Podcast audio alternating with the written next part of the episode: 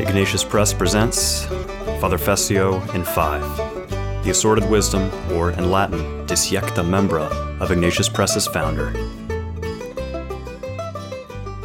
I want to say something today about what I believe is one of the most important passages in the New Testament for understanding the interpretation of the Old Testament. I want to read you Luke chapter 4, verses 16 and following, where Jesus comes to Nazareth. This is the first time we hear what Jesus says when he's preaching or speaking in a synagogue. And he came to Nazareth, where he had been brought up.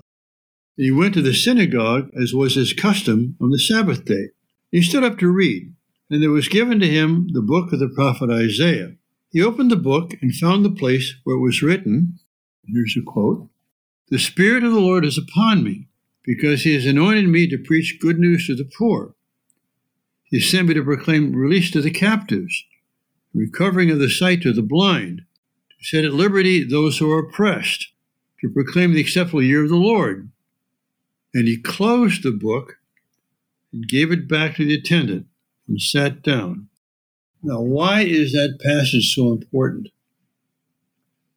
First of all, Isaiah, if it's not the longest book in the Old Testament, certainly one of the longest ones. And it wasn't in the synagogue reading in the form of a book as we would see with pages and page numbers. And there were no chapter headings or numbers, and there were no verses numbered. It was one continuous text. What that means is that Jesus, when he was given the roll of Isaiah, had to unroll it and find the place he wanted to quote. And it was not easy to find but he must obviously have been very conversant with Scripture to be able to find it so quickly. All right, so what? I want now to read you the passage on Isaiah, which is quoting. This is in Isaiah chapter 61. The Spirit of the Lord God is upon me, because the Lord has anointed me to bring good tidings to the afflicted. He sent me to bind up the brokenhearted, to bring liberty to the captives, and the opening of the prison to those who are bound, to proclaim the year of the Lord's favor, comma, and the day of vengeance of our God. There's a comma there.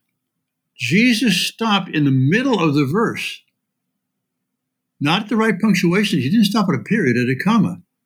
That is, he left out the part about vengeance. This is a phenomenal thing that Jesus takes the scroll, reads the scroll, and says this prophecy is fulfilled in your hearing today, but he leaves out the vengeance.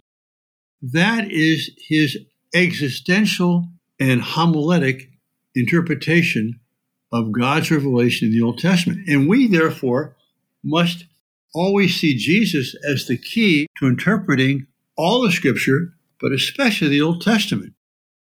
He not only fulfills it, he purifies it, he distills it, he removes the parts which really no longer are meant to apply because now God has shown his mercy, his absolute mercy in Christ. So Luke 4.16, Isaiah 61, very important for our understanding of sacred scripture and of Jesus himself. If you have a question you'd like Father Fessio to answer, or an idea for an episode, go to fessio.podbean.com and use the Ask Father Fessio app near the top of the page. Don't forget to subscribe to this podcast if you haven't already, and give it a review. And for books, movies, and much more from Ignatius Press, go to ignatius.com. If you want to help support our mission, click the donate button. Music by Dominic Del Curto.